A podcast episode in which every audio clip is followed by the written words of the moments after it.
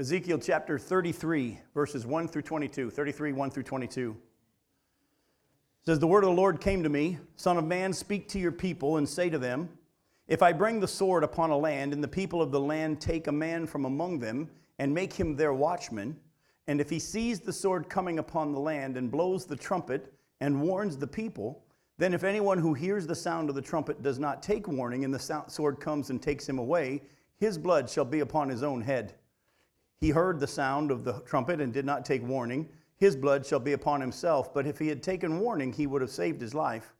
But if the watchman sees the sword coming and does not blow the trumpet so that the people are not warned, and the sword comes and takes any of one of them, that person is taken away in his iniquity, but his blood I will require at the watchman's hand. So you, Son of Man, I have made a watchman for the house of Israel. Whenever you hear a word from my mouth, you shall give them warning from me. If I say to the wicked, O wicked one, you shall surely die, and you do not speak to warn the wicked to turn from his way, that wicked person shall die in his iniquity, but his blood I will require at your hand. But if you warn the wicked to turn from his way, and he does not turn from his way, that person shall die in his iniquity, but you will have delivered your soul. And you, Son of Man, say to the house of Israel, Thus you have, have you said, Surely our transgressions and our sins are upon us, and we rot away because of them. How then can we live? Say to them, As I live, declares the Lord God, I have no pleasure in the death of the wicked, but that the wicked turn from his way and live. Turn back, turn back from your evil ways, for why will you die, O house of Israel? And you, Son of Man, say to your people, The righteousness of the righteous shall not deliver him when he transgresses, and as for the wickedness of the wicked, he shall not fall by it when he, when he turns from his wickedness. And the righteous shall be not able to live by his righteousness when he sins. Though I say to the righteous that he shall surely live, yet if he trusts in his righteousness and does injustice, none of his righteous deeds shall be remembered. But in his injustice that he has done, he shall die. Again, though I say to the wicked, You shall surely die, yet if he turns from his sin and does what is just and right, if the wicked restores the pledge, gives back what he has taken by robbery, walks in the statutes of life, not doing injustice, he shall surely live. He shall not die. None of the sins that he has committed shall be remembered against him. He has done what is just and right. He shall surely live. Yet your people say, The way of the Lord is not just, when it is their own way that is not just. When the righteous turns from, from his righteousness and does injustice, he shall die for it. And when the wicked turns from his wickedness and does what is just and right, he shall live by this. Yet you say, The way of the Lord is not just. O house of Israel, I will judge each of you according to his ways. Now, we're going to continue the rest of the chapter in a little bit, but we're going to take some time right now to break down these verses. I don't know how many of you caught verse 1 and verse 2 and how interesting it is for those of us who have been in our study. It says, The word of the Lord came to me, Son of man, speak to your people and say to them. Let me ask you a question. Why, is that, why does that sound weird right now? He's been made mute. Remember, he has been struck mute by God. He's not been allowed to speak to the people of Israel. During the three year siege of Jerusalem, from the time that it was begun until the time that the walls in the city were destroyed, he was unable to speak. And he wouldn't be allowed to speak until that day that he gets word, the scripture says, that Jerusalem has been defeated. Yet here we see that he says God tells him to speak. Well, let's jump over to chapter 33, verses 21 and 22, real quick. It says, In the 12th year of our exile, in the 10th month, on the fifth day of the month, a fugitive from Jerusalem came to me and said, The city has been struck down. Now the hand of the Lord had been upon me the evening before the fugitive came, and he had opened my mouth by the time the man came to me in the morning. So my mouth was open, and I was no longer mute. So our answer to our question is here in verses 21 and 22. Yes, he was mute until the time that he heard. But what had happened the night before the fugitive came and gave him the word? The Lord had opened his mouth. So we know now that chapter 33, verses 1 and following, are God speaking to him the night before. I got a message for you to speak to him. And God opened his mouth to speak to the Jews at that time. Now, chapter 33 is a transitional chapter in this book.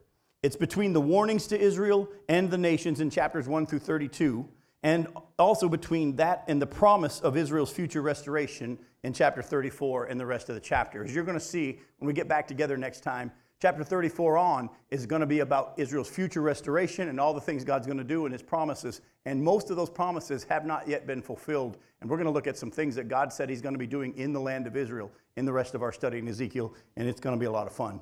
Also, chapter 33 is a call for national repentance after the destruction of Jerusalem. Remember, God's opened his mouth after the city's been destroyed, but we still see him calling them to repent in this section of scripture that we've just, just read.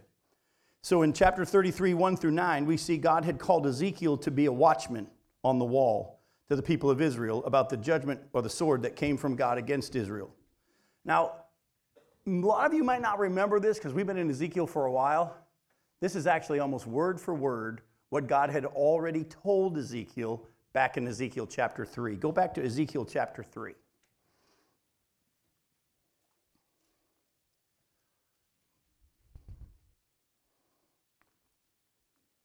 In Ezekiel 3, we'll start in verse 16.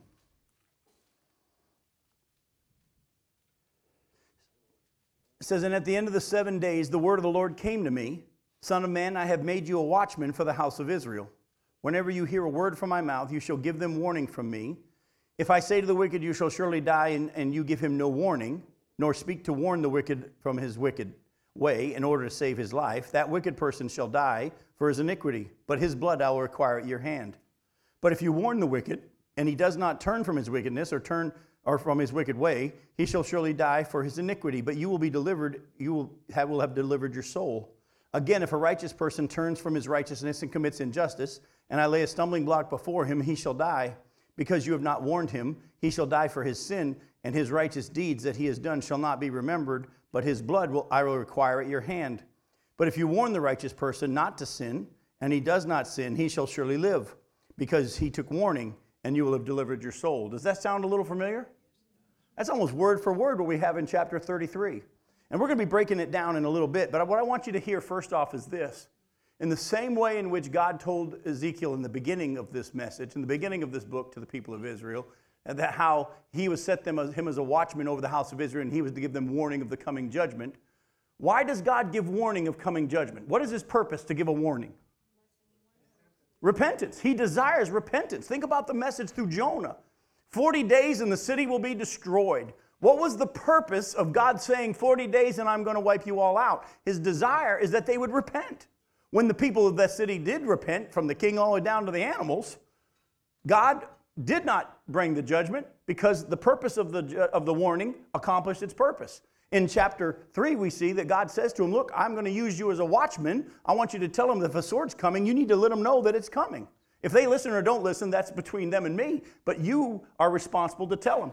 But now in chapter 33, God says the same thing to him again after the judgment has already happened after the city of Jerusalem has been destroyed, after many people have been killed, after many have been carried into exile into Babylon, after others, as you're going to see a little bit later, are still left in the land, or others have been scattered to other nations.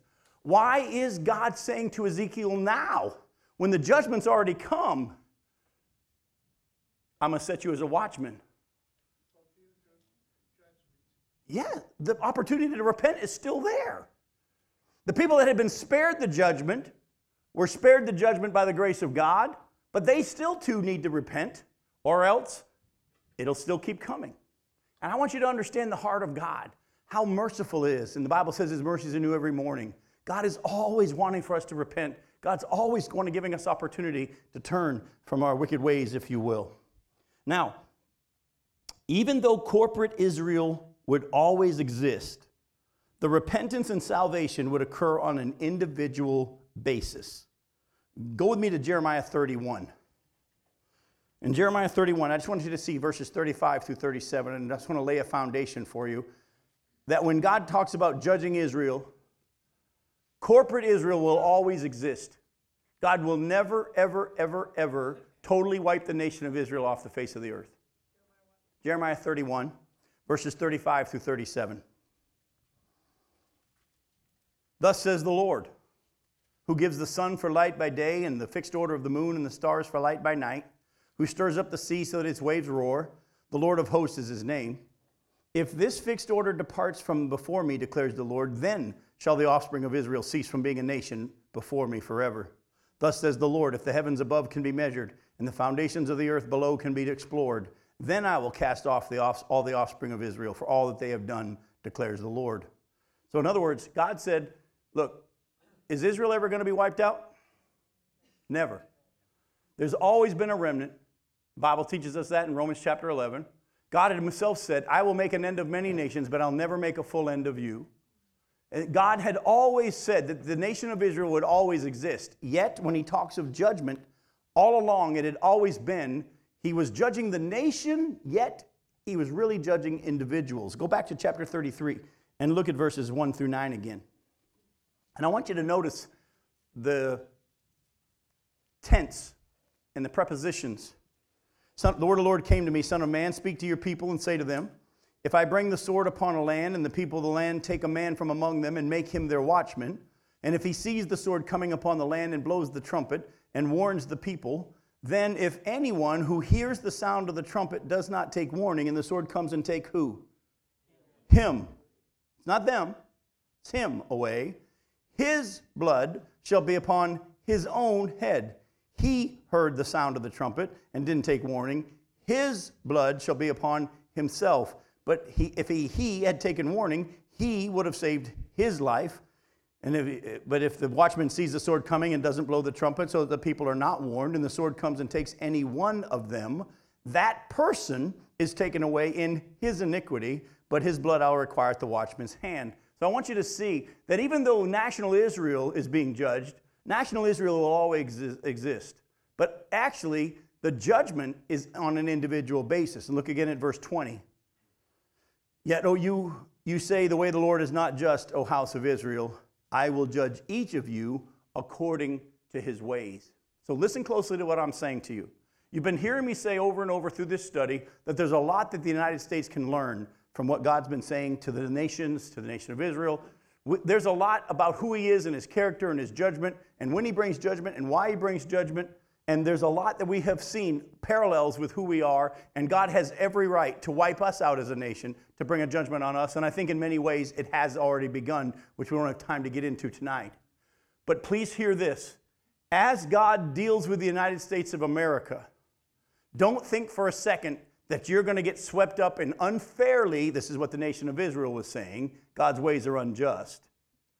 Don't think that you would unfairly, well, I, I'm not as guilty as our nation. I'm not as guilty. If God's going to judge our nation because all those wicked people, I didn't vote that way. I voted right ways. And, and, and, and if I get taken in this judgment of the United States, that's not fair. Oh, don't miss this. God hasn't promised that there will always be the United States of America, first off, like He has the nation of Israel. But as in every situation, if you're taken in judgment, you'll be dealt with for your own sin and your own iniquity. Now, at the same time, aren't we grateful for the fact that those of us who are in Christ will not be judged for our iniquity? But now, also, don't miss this. This section here with the warning isn't really talking as much about being saved or lost. We hear about the righteousness and turning from this righteousness and all this kind of stuff. In the context here, it's dealing with physical consequences for sin. I thought about going down that road tonight and walking you through how the Bible teaches, even for believers, there's physical consequences for perpetual sin. You know, in the book of 1 Corinthians, chapter 11, the scripture says that because people were taking the Lord's Supper incorrectly, some were sick and some had died. We know that Ananias and Sapphira most likely were very much a part of the church. It wasn't easy to be a part of the church back in that day. People were very rarely willing to join them because of the persecution and all. Ananias and Sapphira were a part of the church, but when they lied and acted like the amount of money they got and gave to the church was the whole amount they had received for the land, what did God do to both of them? He took them home early. And the Bible teaches us in the book of First John that there is such a thing as a sin unto death. So understand that Ezekiel is being told, I'm sending you as a watchman over the house of Israel. You warn them when I say judgment is coming because of iniquity and because of sin. If you don't warn them, their blood's going to be on your head, and we'll get to that in just a second. But what I want you to hear is simply this Don't ever think for a second that as God judges our nation, and you may get caught up in it, that it's unfair. He knows every single individual, He knows every single case.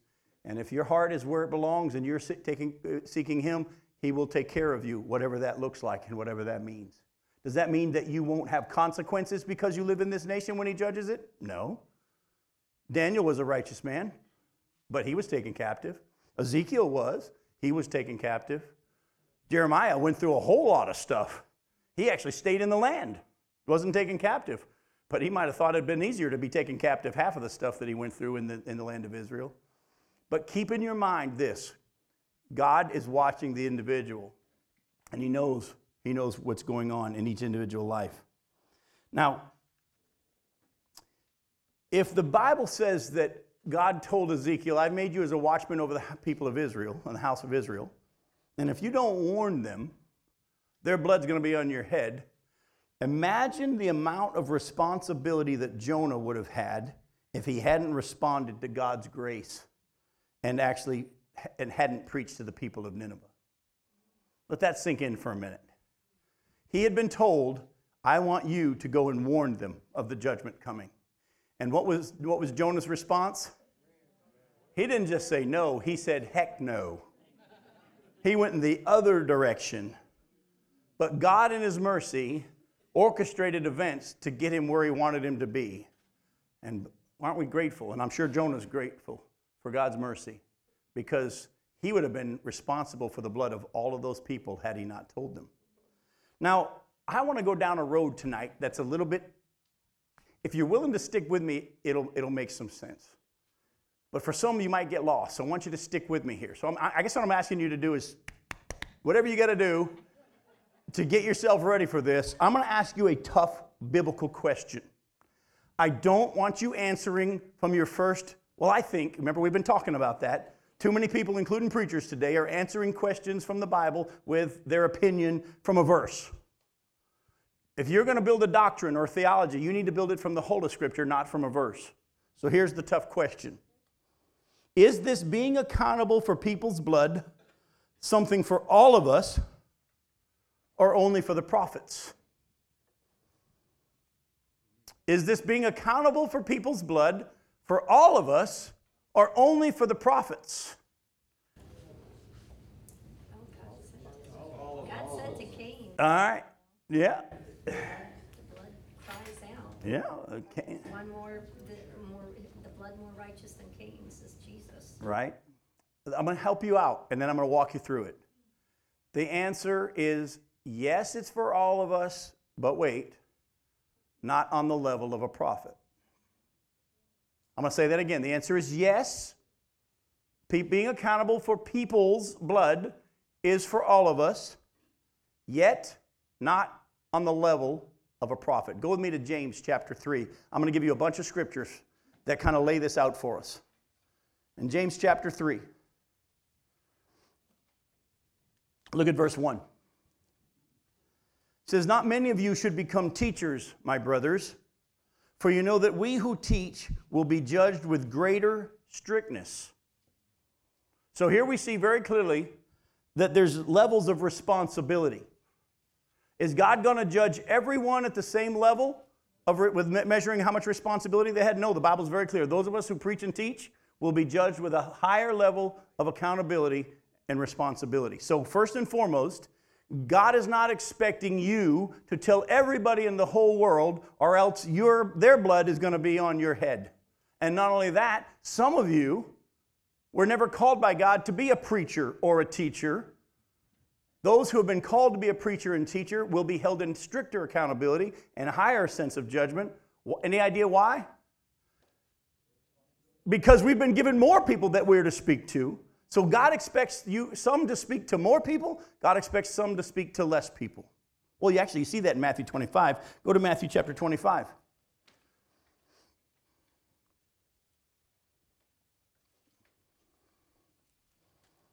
Look at verses 14 and 15. Jesus says, For it will be like a man going on a journey who called his servants and entrusted to them, to them his property.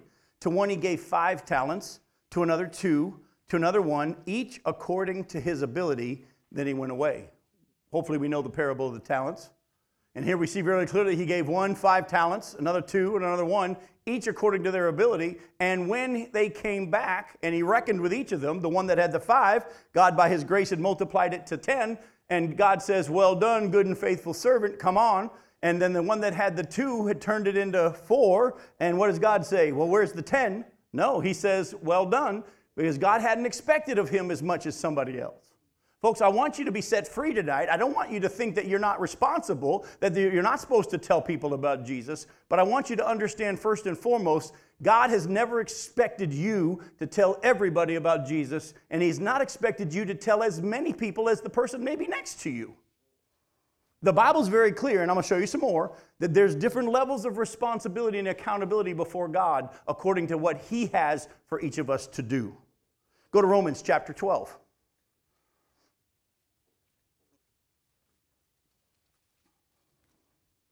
Start in verse 3. Paul says, For by the grace given to me, in other words, the responsibility God's given me, I say to everyone among you not to think of himself more highly than he ought to think, but to think with sober judgment, each according to the measure of faith that God has assigned. For as in one body we all have many members or many parts, and the parts don't all have the same function, so we, though many, are one body in Christ, and individually parts one of another, having gifts that differ according to the grace given to us. Let us use them, having the gifts that differ according to the grace given to us, let us use them if it's prophecy in proportion to our faith, if service in our serving, and the one who teaches in his teaching, the one who exhorts in his exhortation, the one who contributes in generosity, the one who leads with zeal, the one who does acts of mercy with cheerfulness. Look closely. He says, just like in your body, you have all different parts, and they all don't have the same responsibility, in the same way it is with Christ. And not only that, if your gift is prophecy or preaching, you need to preach in accordance with the measure of faith that God's given you. In other words, are there some that God has called to preach to millions? Has He called every preacher to preach to millions?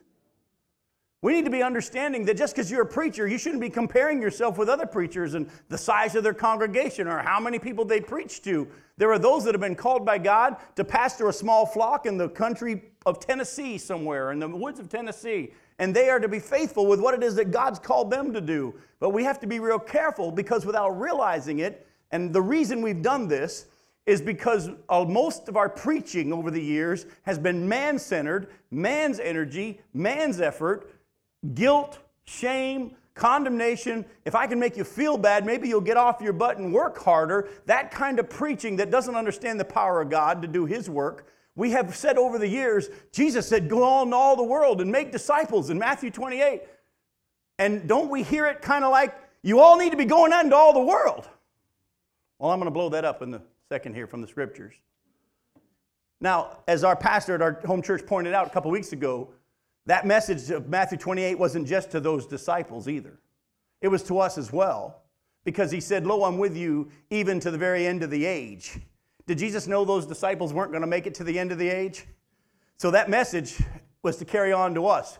But that same message he gave to them, he said, You will be my witnesses in Jerusalem, Judea, Samaria, and the outermost parts of the, of the world. Now, did he expect every one of those guys to do all of those stops? Not from the scriptures. Go to Acts chapter 20. Actually, let me do something else first. Go to Matthew 10. Go to Matthew chapter 10, then we'll go to Acts 20.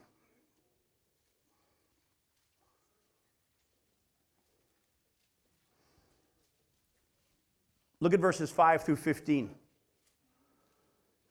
These 12 Jesus sent out, instructing them, Go nowhere among the Gentiles and enter no town of the Samaritans but go rather to the lost sheep of the house of Israel, and proclaim as you go, saying, The kingdom of heaven is at hand.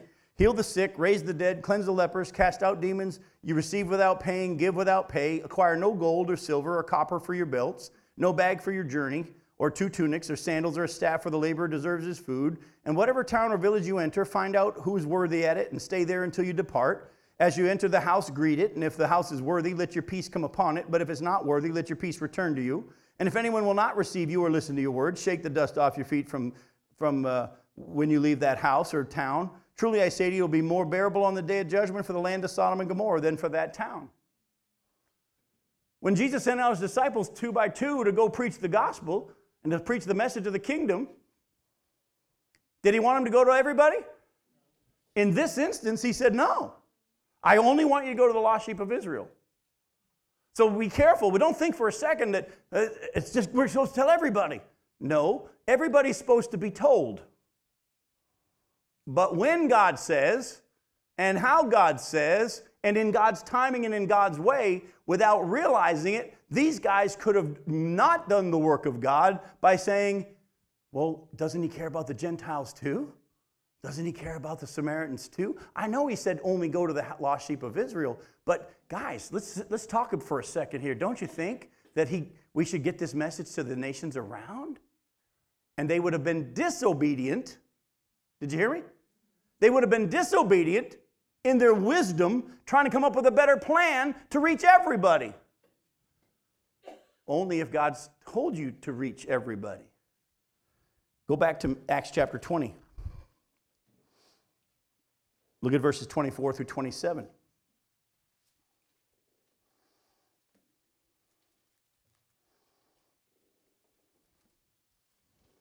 Acts chapter 20, verse 24.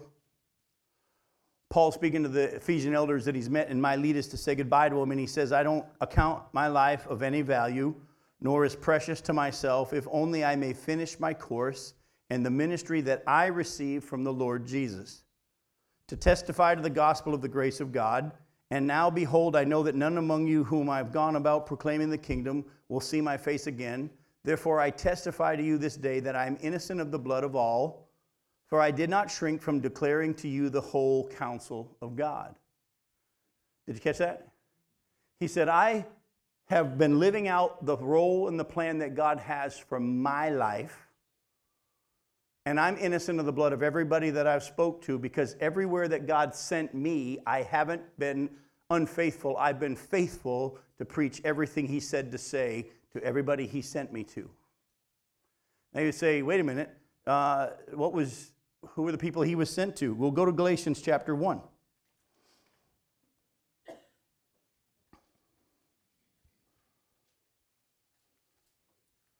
Galatians chapter 1. Look at verses 7 through 9. Paul says, On the contrary, when they saw, this is the church, the church leaders in Jerusalem, when they saw that I had been entrusted with the gospel to the uncircumcised, that's the Gentiles, just as Peter had been entrusted with the gospel to the circumcised, for he who worked through Peter for his apostolic ministry to the circumcised worked also through me through, for mine to the Gentiles. And when James and Cephas and John, who seemed to be the pillars, received the grace that was given to me, or perceived the grace that was given to me, they gave the right hand of fellowship to Barnabas and me that we should go to the Gentiles and they to the circumcised. I'm sorry, I was in chapter 2 and I, I, and I just, I thought sure you guys could have followed my brain here. I need to change a note, a, a number in my note. It says one, but it's Galatians 2. All right, let's start again. Galatians chapter 2, verses 7 through 9, and, and it'll make a whole lot more sense. Galatians chapter 2, verses 7 through 9. Paul said, On the contrary, when they saw that I had been entrusted with the gospel of the circumcised, like I just said, they, they had been, he'd been talking to the leaders of the church in Jerusalem just as Peter had been entrusted with the gospel to the circumcised, for he who worked through Peter for his apostolic ministry to the circumcised worked also through me for mine to the Gentiles.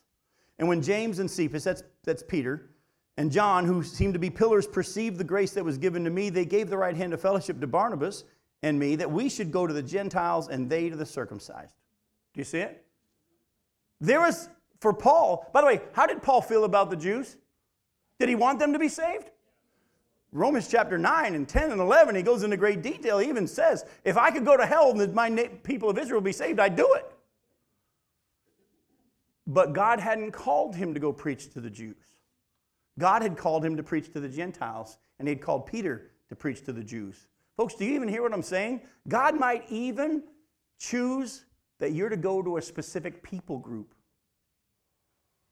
That's one of the things that I've sensed in my life, in the call in my life, is I've been overseas. I've been to 15 different countries in the years that I've preached. And I go when God leads me to. I get lots of opportunities to preach overseas, and I turn most of them down because they're not really of what God has for me. Because what God's put on my heart and the burden He's put on my heart is to speak to the church in America to get them ready for the return of Jesus Christ. and to get back to the Word and what it means to be led of the Spirit. And my heart's call is speak to the Christian church in the United States.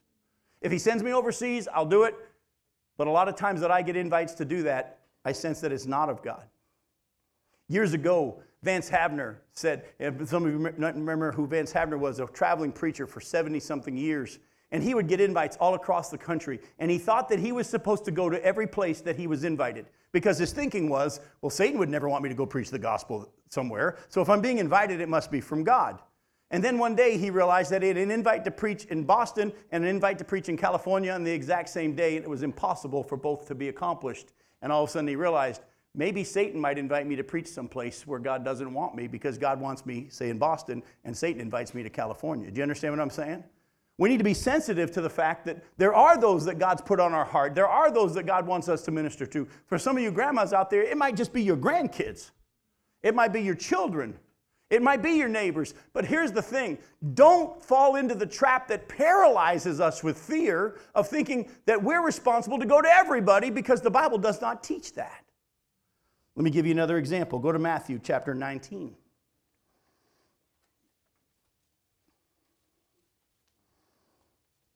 Look at verses 28 and 29.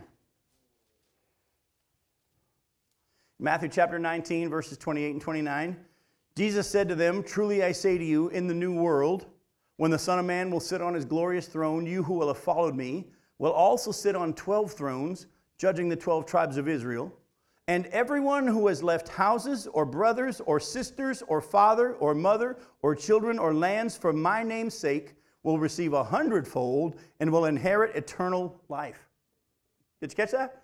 Anybody that in their response to God's call in their life has left family and children and land for His sake, they'll be re- re- rewarded a hundredfold for their willingness to leave the comforts of home and to go overseas or to go wherever He's called them. Go to Mark chapter 5. Mark chapter 5, verses 18 through 20. Jesus just healed this man who has a legion of demons. In verse 18 of Mark chapter 5, as he, Jesus, was getting into the boat, the man who had been possessed with demons begged him that he might go with him. And he did not permit him, but told him, Go home to your friends and tell them how much the Lord has done for you and how he's had mercy on you. And he went away and began to proclaim in the Decapolis how much Jesus had done for him, and everyone marveled. So, which is it, folks?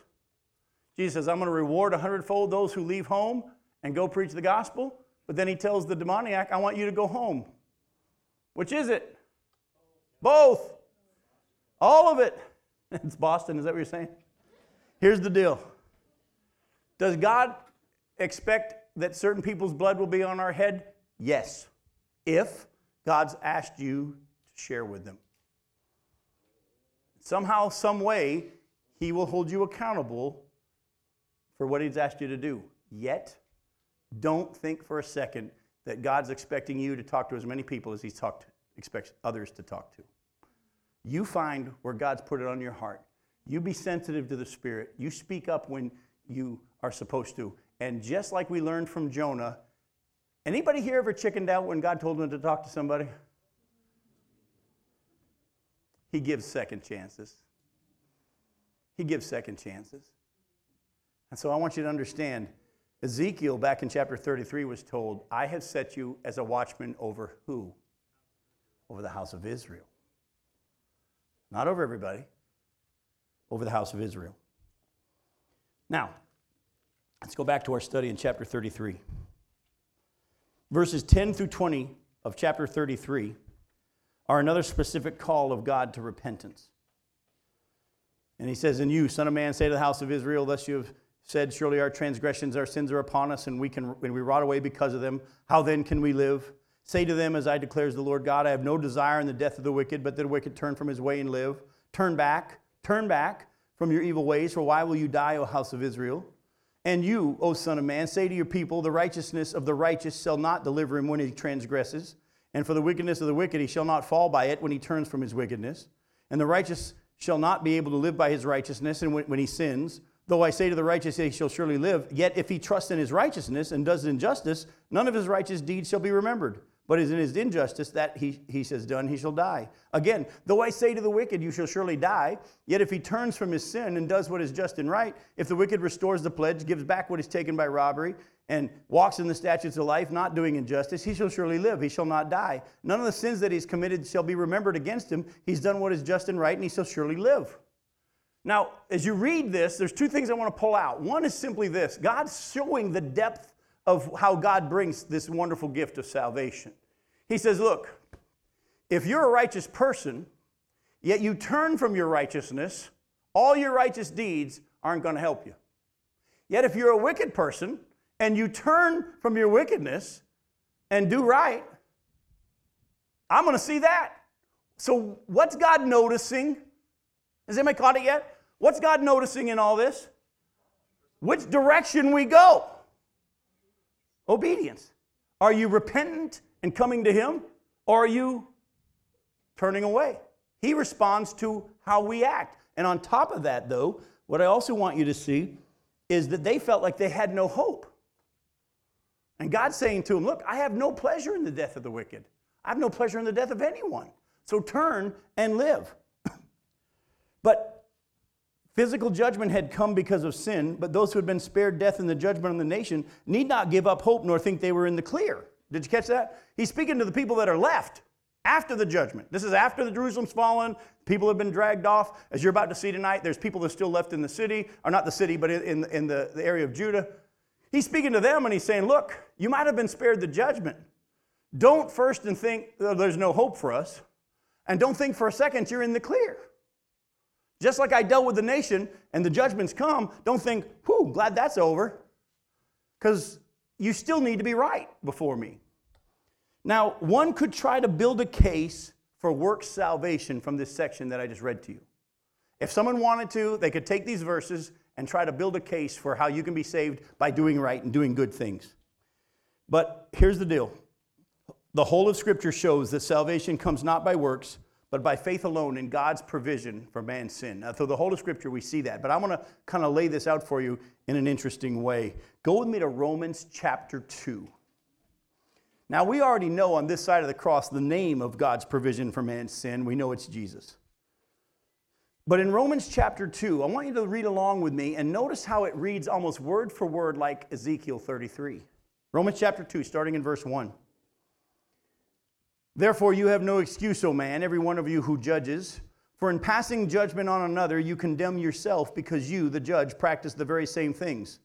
We know that the judgment of God rightly falls on those who practice such things. Do you suppose, O man, you can judge those who practice such things and yet do them yourself? That you will escape the judgment of God? Or do you presume on the riches of, the ki- of his kindness and forbearance and patience, not knowing that God's kindness is meant to lead you to repentance? But because of your hard and impenitent heart, you are storing up wrath for yourself on the day of wrath when God's righteous judgment will be revealed. He will render to each one according to his works. Does that sound familiar? That's Ezekiel 33, verse 20, folks. Those who by patience in well doing seek for glory and honor and immortality, he will give eternal life. But for those who are self seeking and do not obey the truth, but obey unrighteousness, there will be wrath and fury. There will be tribulation and distress for every human being who does evil, the Jew first, also to the Greek. But glory and honor and peace for everyone who does good, the Jew first, and also the Greek, for God shows no partiality. So here he's saying, if you do good, you'll be right, you'll be saved. If you do bad, you'll be, you, you won't be. Sounds like works salvation, doesn't it? Keep reading.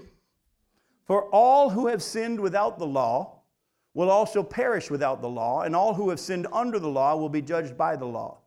For it is not the hearers of the law who are righteous before God, but the doers of the law who will be justified. For when Gentiles who don't even have the law, by nature do what the law requires, they're a law to themselves even though they do not have the law. They show that the work of the law is written on their hearts, while their conscience also bears witness, and their conflicting thoughts accuse or even excuse them. On that day, when according to my gospel, God judges the secrets of men by Christ Jesus. Don't miss that. He says, by the way, for the Gentiles who have never heard the law of God, He's written His law in their hearts. And anybody out there, they might not agree on what's right and wrong with you and I, but if you ask anybody, they're all, everybody has a sense of right and wrong. Every one of us are born with a sense of right and wrong. It's interesting. You'll see murderers and mass murderers in prison who will find out that someone else in prison was a child abuser.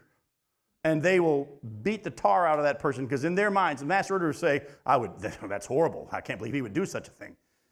Let me ask you a question. Those of you that have a sense of right and wrong, have you ever done or gone against what you sensed was right and wrong? Whether you ever heard the law of God or not, He's shown you in your heart that you're a lawbreaker through your conscience. And then He goes, He's going to judge the secrets of everybody, don't miss this, by Christ Jesus. What about those who have never heard? We've wasted so much time in Sunday school arguing over stuff the Bible says ain't going to happen. Everybody hears in some way, shape, or form, and God will judge everyone's secrets through Jesus Christ. He's been speaking to their hearts, He's been speaking to their consciences, He's been speaking to Muslims in dreams, He's doing all sorts of things to get people's attention. He's able to get His word, and everyone hears. Don't waste any time arguing about what, those, what about those who have never heard. They all hear in some way, shape, or form. But he says, if you call, verse 17, you call yourself a Jew and rely on the law and boast in God and know his will and approve what is excellent, because you are instructed from the law.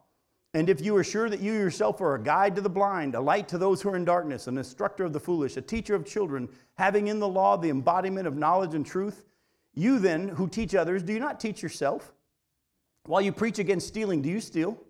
You who say that one must not commit adultery, do you commit adultery? You who abhor idols, do you rob temples?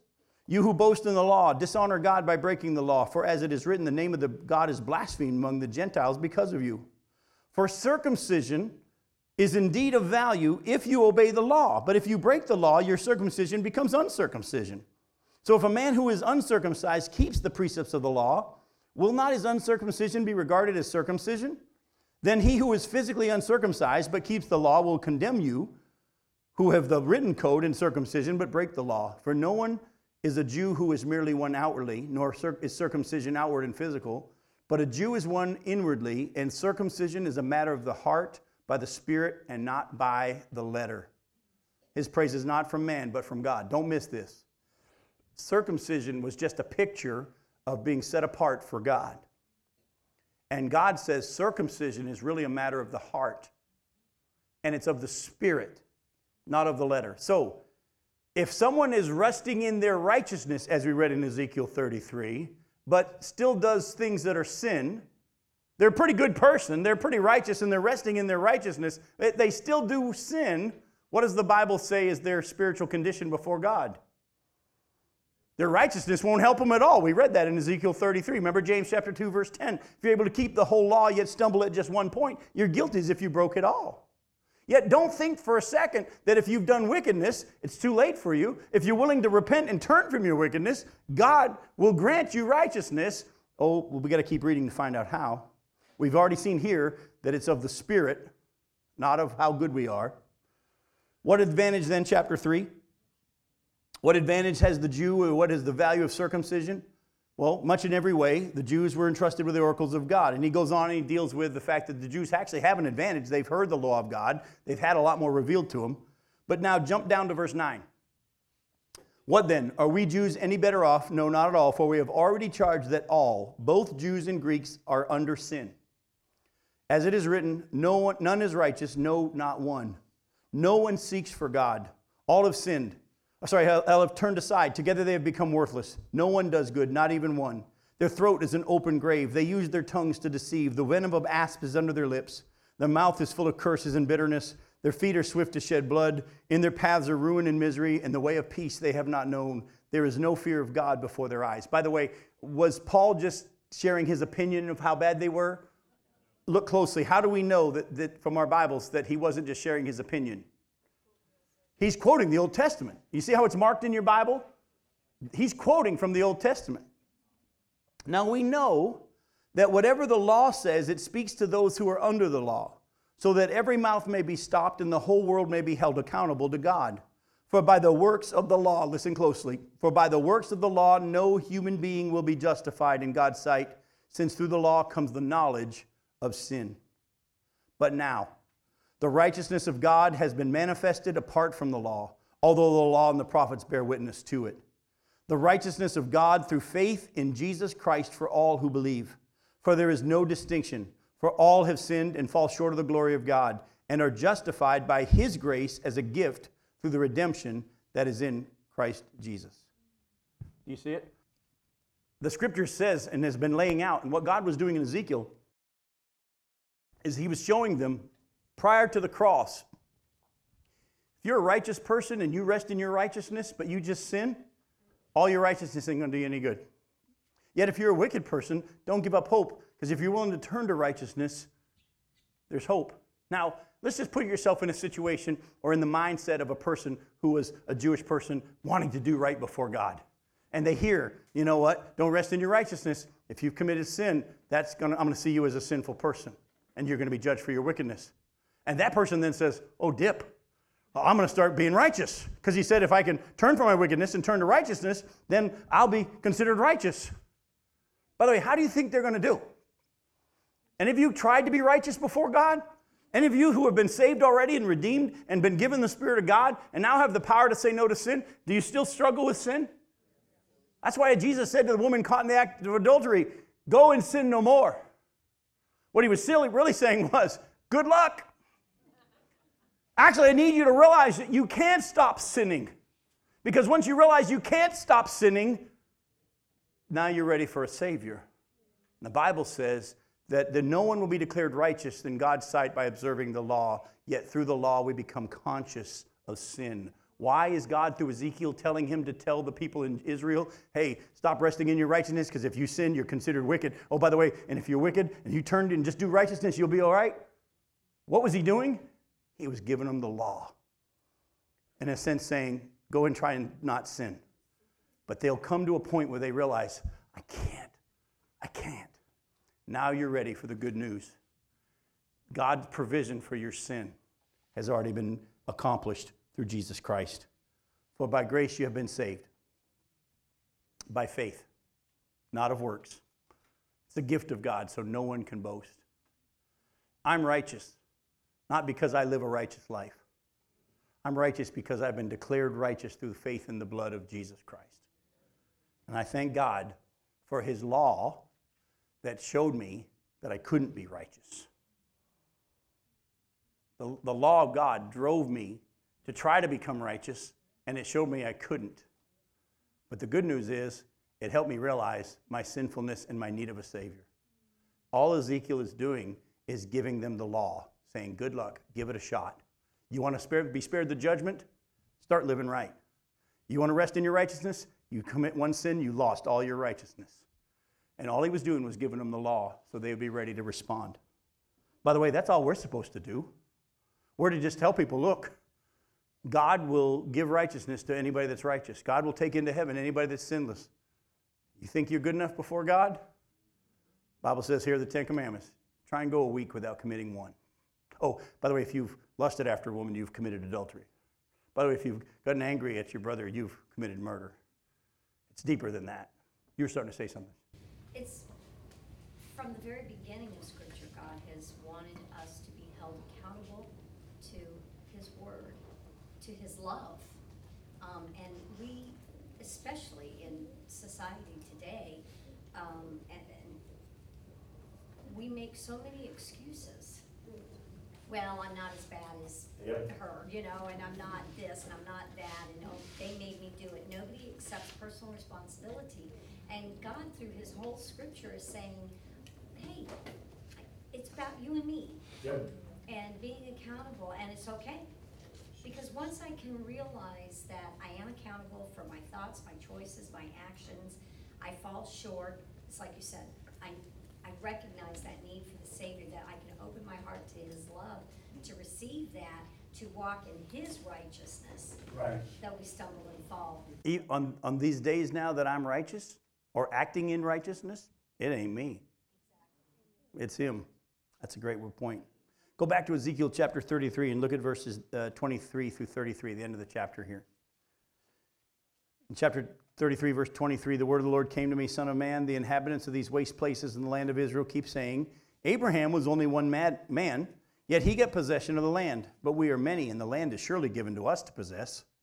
Therefore say to them, Thus says the Lord God, You eat flesh with the blood, and lift up your eyes to idols and shed blood. Shall you then possess the land? You rely on the sword, you commit abominations, and each of you defiled his neighbor's wife. Shall you then possess the land? Say this to them Thus says the Lord God, As I live, surely those who are in the waste places shall fall by the sword, and whoever is in the open field, I will give to the beasts to be devoured. And those who are in strongholds and caves shall die by pestilence. And I will make the land a desolation and a waste, and her proud might shall come to an end. And the mountains of Israel shall be so desolate that none will pass through. Then they will know that I am the Lord, when I have made land, the land a desolation and a waste because of all their abominations that they have committed. As for you, Son of Man, your people who talk together about you by the walls and at the doors of their houses, say to one another, each to his brother, Come, hear what the word is that is from the Lord. And they come to you as, a, as people come, and they sit before you as my people, and they hear what you say, but they will not do it. For with lustful talk in their mouths they act, and their heart is set on their gain. And behold, you are to them like one who sings lustful songs with a beautiful voice and plays well on an instrument. For they hear what you say, but they will not do it. When this comes, and it will come, then they will know that a prophet has been among them. Now, interestingly enough, if you remember, and I'm going to show you real quickly that that's the case, when the city of Jerusalem was destroyed and everybody was taken captive, there were the poor of the land who were left in Judah. There weren't anybody left in the city, but in the area, land of Judah, there were some poor who were left in the land. Let me show you real quick. Go to Jeremiah 39.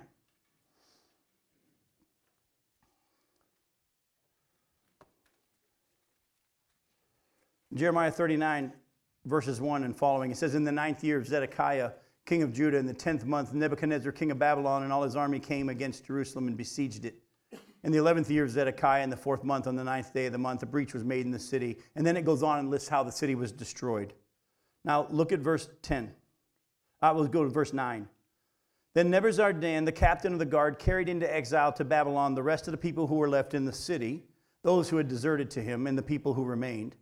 Nebuzaradan, the captain of the guard, left in the land of Judah, though, some of the poor people who owned nothing, and he gave them vineyards and fields at the same time. So the city of Jerusalem was emptied out, taken into captivity, or killed.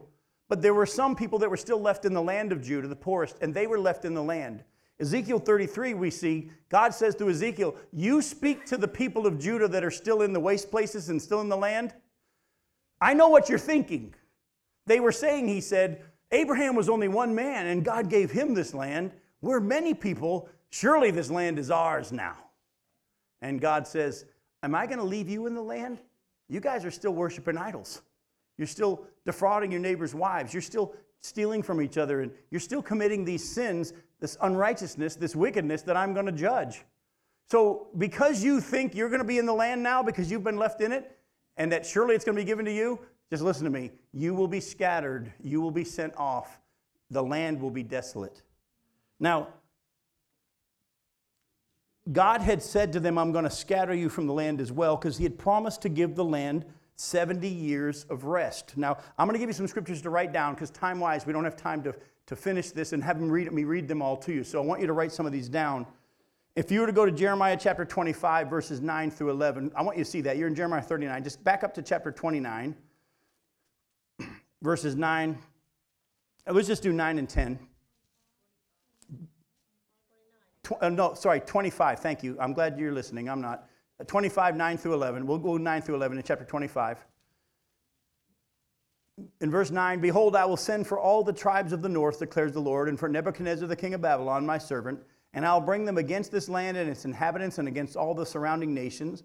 I'll devote them to destruction and make them a horror, a hissing, and an everlasting desolation. Moreover, I will banish from them the voice of mirth and the voice of gladness, the voice of the bridegroom, the voice of the bride, the grinding of the millstones, and the light of the lamp. This whole land shall become a ruin and a waste, and the nations shall serve the king of Babylon 70 years. Did you catch that? This whole land, he said, is going to become a waste. But what happened was, when Nebuchadnezzar came and destroyed Jerusalem, he left some people in the land. But those people said, hey, the land's ours. And God said, no, you're still not living righteously. I'm not leaving you in the land. You're going to be removed. Because I said already, I prophesied that the land will be desolate for 70 years. If you were to go back and look at chapter uh, 36 of Second Chronicles, Second Chronicles 36, verses 17 through 21. Well, let's just go there. We got time. I'm going to read fast. You're going to listen fast. Second Chronicles chapter 36. Listen verses 17 through 21. Therefore, he brought up against them the king of the Chaldeans, this is Nebuchadnezzar, who killed their young men with the sword in the house of their sanctuary and had no compassion on the young man or virgin or aged, old man or aged. He gave them all into his hand, and all the vessels of the house of God, great and small, and the treasures of the house of the Lord, and the treasures of the king and his princes, all this, these he brought to Babylon. And they burned the house of God and broke down all the walls of Jerusalem and burned all its palaces with fire and destroyed all its precious vessels. He took into exile in Babylon those who had escaped from the sword, and they became servants to him and to his sons until the establishment of the kingdom of Persia, to fulfill the word of the Lord by the mouth of Jeremiah, until the land had enjoyed its Sabbaths all the days that it lay desolate. It kept Sabbath to fulfill 70 years. You definitely can write this one down. Leviticus chapter 25, verses 1 through 7. God gave the instructions how every seventh year they were to give the land a rest, and it would be a Sabbath year. And they were to just live off of the ground. Whatever the ground produced, they weren't to plant and harvest and all that. They were to trust God. They were to plant and harvest for six years, but on the seventh year, they were to just live. And God was going to make it that even though they hadn't planted, even though they hadn't worked, that whatever grew up from the land that was kind of left was going to supply for them, and they were to trust Him. But they didn't. They kept planting and harvesting every year because they didn't trust that God was going to provide. And they did this for so long, it kind of built up in the mind of God. In Leviticus chapter 26, go to Leviticus 26 though, and look at verses 33 through 35.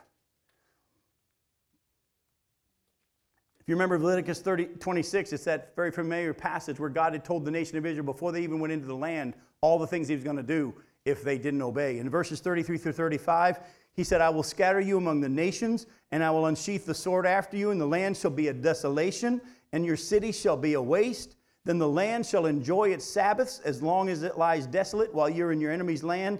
Then the land shall rest and enjoy its Sabbaths as long as it lies desolate. It shall have rest, the rest that it did not have on your Sabbaths when you were dwelling in it. So God had already said, Give the land every seventh year a rest, and I will take care of you. They didn't trust God and they kept doing it year after year after year. And it built up to the point that God said, There are 70 Sabbaths that the land should have already received, and you never gave it the rest. Therefore, I'm going to take you all out of the land and I'm going to give it rest for 70 years. But remember, Nebuchadnezzar left some people in the land, and they were like, Hey, the land's ours. And God says, Oh, no, no, no, no. I said I was going to leave it desolate. It's going to be desolate. Now, in the time we have left, I have to have you notice something, though, that's interesting. If you were to go to 2 Kings 25, go to 2 Kings 25, look at verses 22 through 26. 2 Kings 25. 22 through 25.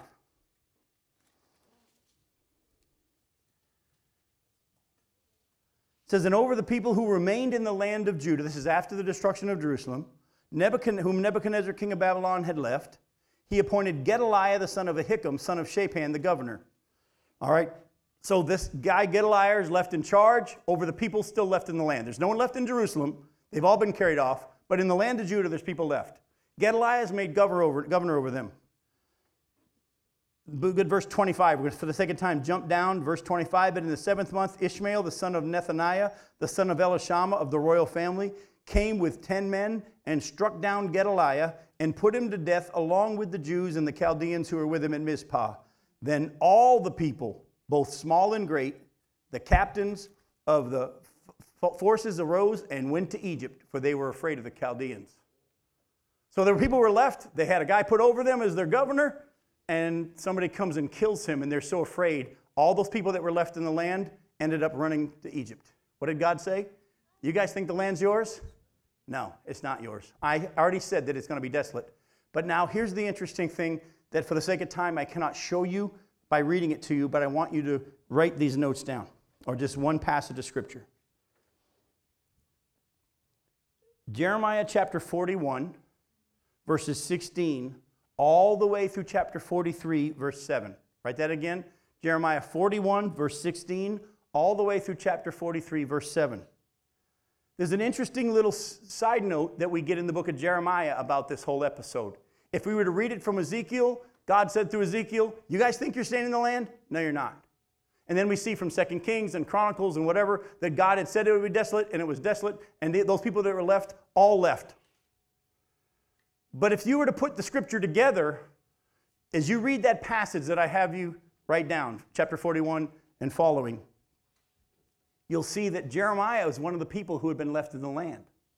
A lot of people don't remember that. But Jeremiah was one of the people after Nebuchadnezzar's siege who was left in the land. And the message that God said to Jeremiah, to the people, was this stay in the land, submit yourself to King Nebuchadnezzar, and it'll go well with you. But if you rebel, don't go to Egypt. Don't go to Egypt. So the prophet in, in Judah is saying, God says, stay right here. If you know the story, and that's why I want you to go read it if you don't, the scripture says cl- clearly they would not listen to Jeremiah. Oh, you know what they said right before they did not listen to Jeremiah? This is what they said. They all came to Jeremiah and said, Jeremiah, what's the word from the Lord? Jeremiah said, Here it is. He says, Stay here. Don't go to Egypt. And they didn't listen. Did you hear what Ezekiel was told at the end of our section today? He said, People love to hear you talk. They even talk amongst themselves and say, Hey, let's go hear him speak. And they want to hear the word of the Lord. And they, they enjoy listening to you, but they don't do it. Folks, I'm just going to say this as nicely as I can. I'm grateful for over the years the people that have said, Jim, we really, really enjoy listening to you speak. Over the years, as I've gone from one place to another, and people may hear me speak at a conference or something, and they say, we, We've forgotten how much we missed hearing you speak. In my flesh, that feels great. But my real question is are you listening? Are you doing it? I pray that you are. And guess what? It's not my job to watch real closely and see if you are. I'm supposed to just share with you what the word says. But let me challenge you don't just be hearers of the word, be doers. I love you. We'll see you next week.